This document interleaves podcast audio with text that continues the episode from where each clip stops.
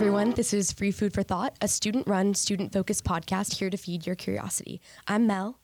I'm Sophia, and today we are so excited to be sitting down with Joyce Carol Oates. Born in upstate New York, Joyce has published over 40, now nearing 50 novels, not to mention a range of short stories, plays, and poetry. In addition to winning a National Book Award, two O. Henry Awards, the National Humanities Medal, and just last month, the Jerusalem Prize, congratulations. Um, Oates has also been a lifelong teacher, most recently at Princeton University, where she is the Roger S. Berlin Distinguished Professor of the Humanities. Thank you so much for joining us. Thank you. Now, since our podcast inception, we've liked to ask our guests to talk um, about an inflection point in their lives, a place where they had to make a pivotal decision that came to define a period of time for them. Are there any points of inflection that come to mind for you? Well, that's a very exciting question because I often write about those points in my in my fiction, and particularly uh, most most recently, exploring the possibilities of alternative lives.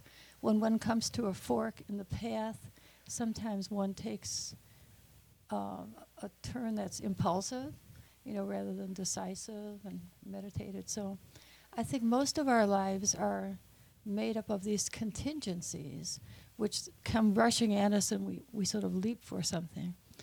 I have had in my life impulsive moments, but often very premeditated moments.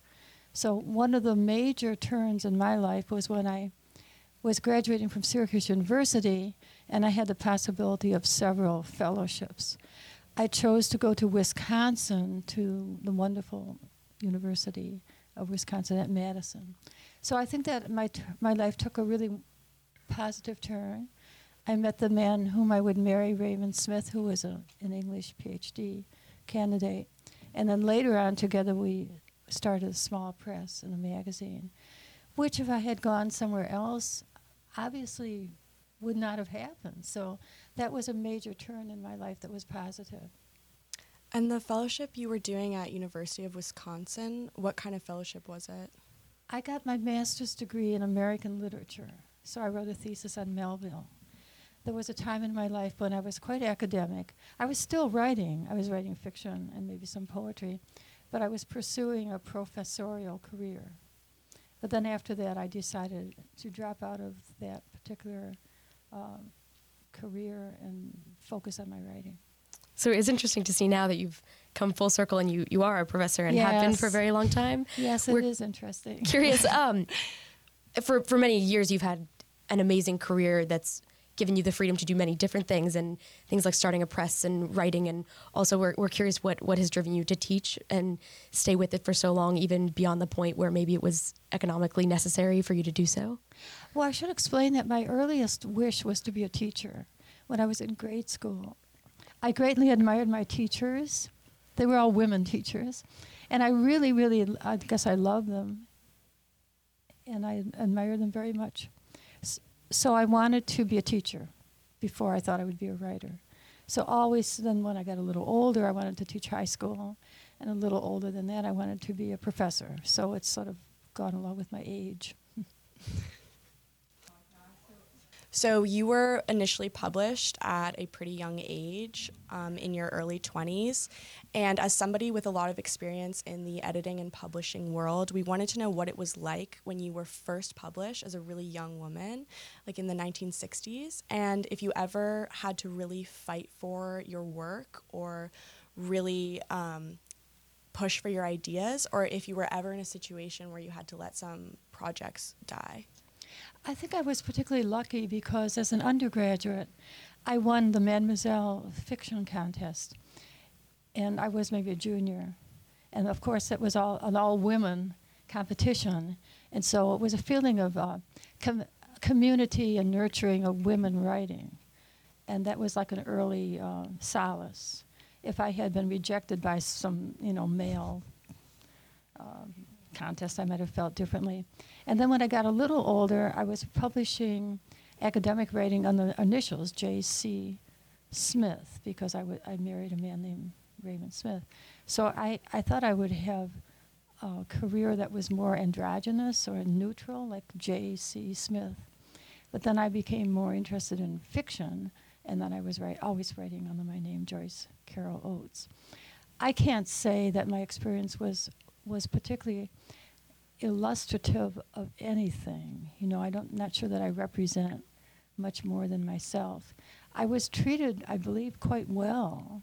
And my first teaching appointment was at a, a Jesuit university where virtually 95% of the faculty was male. But I was actually treated very well, which is not to say that I don't quite sympathize and understand that other women weren't. It's just that my own experience was maybe um, felicitous or a fluke, and I was I was lucky. Yeah, you mentioned um, after sort of pursuing an androgynous identity, you were publishing under your name, but you also published some books under some pseudonym names. Is that Yes. right? You have two different pseudonyms. Yes, Rosamund Smith and and Lauren Kelly, but they're all women. Yeah. know, they're all women. Can you talk to us a little bit about um, like the idea behind creating a pseudonym and it's very interesting to me that you have two different ones. Like, do you see them, those pseudonyms, as sort of like their own personas that are publishing different works? Well, I can tell you exactly what the purpose was. I had established a certain kind of reputation as a mainstream writer, not necessarily a woman writer. And so whenever a book of mine came out, it would always be compared to other books. And when I was still a fairly young writer, and I thought I would really like to start back at zero. So Rosamund Smith had no reputation. And I went to an agent who didn't know um, she didn't really know who I was. I mean, and she sent the novel to a publishing house, I think it's Simon and Schuster, where they didn't know I was Oates. So everything was like beginning all over again, and I found that exciting and thrilling. And the novels written by Rosamund Smith are suspense novels that are like cinematic movement. They don't have a lot of exposition or description, and they have a lot of dialogue and move swiftly. So they're much shorter than my, my usual writing. And then after a while, that Rosamund Smith became known that it was me. So I stopped with that. But then I started with Lauren Kelly some years later because that was a new one. And I did several books as Lauren Kelly. Again, they're very suspenseful. They read quickly. You could just sit down and you know turn the pages. and so that, that's a different tone. That's so interesting to hear about you talking not only about your own works, but about building up to essentially other authors' canons of Yes. works and pieces and writing different lengths, writing in different styles really makes me think about just how much you've had to write to do all of these things. And it makes me wonder whether you um, consider yourself very disciplined and force yourself to be on the schedule of producing so many works. A lot of people would say that I'm pretty disciplined and ask me how, how I work so much, but I really just think it's part of my personality and what I have to do to get through my day and keep myself happy. And I'm curious whether for you the works are part of some some larger goal to publish and continue publishing X number, or if it's just how you love to go about your day and you just write so much. And you've said that you don't consider yourself a, a quick writer, but it's amazing to see how much you've produced. Well, I think we all love to work with our medium. And if we are artists, like we might like the smell of paint. If we're a musician, I, li- I love the piano. I just love to play piano, and I love the smell of the piano. Now, with language, we, we love to work with language. And so the prospect of having a whole morning where you're writing and then rewriting, and maybe doing a little reading and then writing, you know, to me that's pure delight. So I don't have to force myself to do that at all. Sometimes when I've agreed to do a review, if I don't really love the novel or the book, I might feel that I have to push myself. But with my own writing, I've elected to do it. So it's just a matter of spending time on it. And it's, it is very pleasurable. We've heard that you often write things longhand, um, and that's sort of like your drafting process. So, a question we had is who types it up? Do you type it up and Of keep it sort of close to you? Okay. Oh, of course. I just sort of scribble on, on sheets of paper that I fold them vertically, and if I'm traveling, I might I might write out a scene. Then when I'm working with my laptop, I have those pieces of paper out like on a table, or they're next to me on a sofa. I'm just kind of looking at them. I find it really really helpful to start a scene in longhand with like people talking, you know, and then when I start w- working on it, it all gets much more thicker and more detailed. But that skeletal outline in handwriting is really important. Do you ever use the pieces of paper like to rearrange the way your story is going Yes. to go? Yeah. I've heard Nabokov did that. That's why I'm asking. I think Nabokov wrote on little index, Index cards, cards, and yeah. shuffled them around. I have these pieces of paper, and then I, I look through them quickly, and I see like what is the first scene, and I put a one there, and then the first one that I've written might be like a 15, and I do it with my students too. Like I read their manuscripts, and sometimes I see that the story really begins on page two, so I'll put a number one there, and I say this is actually your beginning. And then I say, but you can take material from the beginning and put it here, you know, like page seven or something. So I kind of move it around and I show it to them. I say, you see what I'm doing? Here's your beginning. And then number two is over here. So I, I put it really clearly so they can just see it as an editor for them. And if they follow that, the organization is a little, a little more uh, graceful than what they might have had. Yeah. Thinking more about some of the intricacies we've heard about your work, we read that you actually dispelled a rumor that you wrote books in faculty meetings, which you say No. you do not.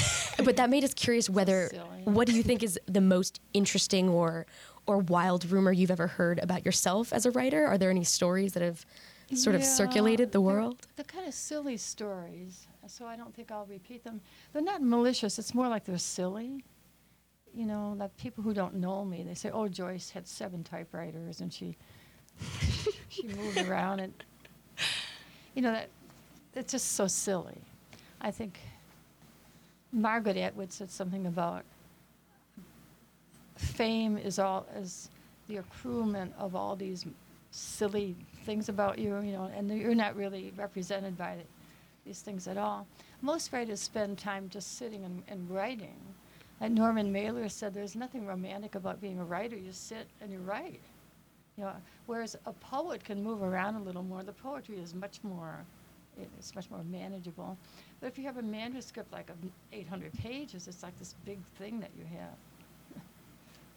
One other question I want to ask you about um, your writing is you have written a number of children's books, um, which you're often not asked about, I found, and they all seem to feature cats. That's right. Each one is based on a kitty. My kitties. Your own Oh, kitties? really? Of course. Usually when they start off as kittens. That's The- great. The That is books so are about cute. kittens.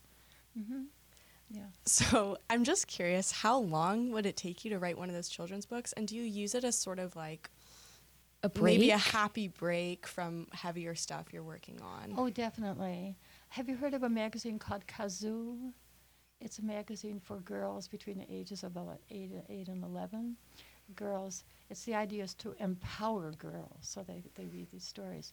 So I had a commission to write a short story that would be illustrated for Kazoo magazine.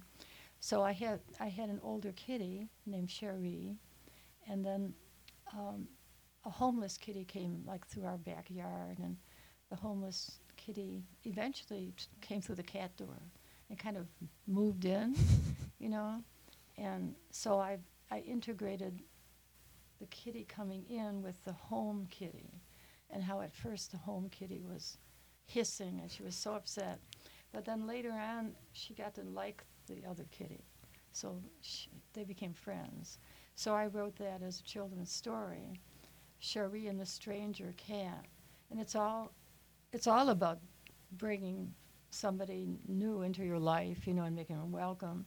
First, you're afraid and resentful, but then you get to like him.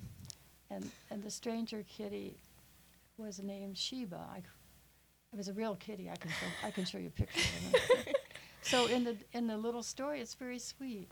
It's very sweet.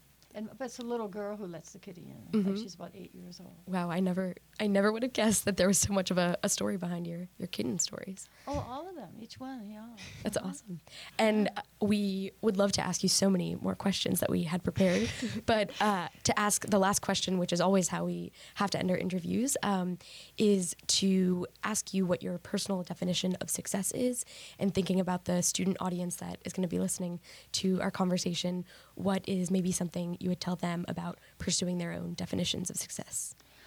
I really don't understand the idea of success. Success and failure to me are, sort of empty terms. Most people live lives that are shifting emotionally. Each day is a new challenge. People who won the Nobel Prize and who are very wealthy nonetheless have days where they're very sad, melancholy moods, where they feel maybe feel even depression or despair. The idea of material success is not is not really uh, psychologically valid. I mean, you might think so if you don't have it. If you say you're very poor, you think you have four billion dollars, you'd be happy. But I think that's probably not the case. I think the more money people have, the more anxiety they might feel about losing it. Now, for a writer, we're like we're like corks bobbing in in some turbulent water. We might have a really good day and feel excited, but then the next day you read what you've written and you think, well, it wasn't really that good. I have to do it. I have to do it over again. So then you might your little cork goes down a little. Virginia Woolf talked about her relationship with her her lesbian lover, and she said, "I'm like, I'm like a, a top on a, a fountain. When when we're happy together, my spirits go up, but then they sometimes go down. So that's how I feel."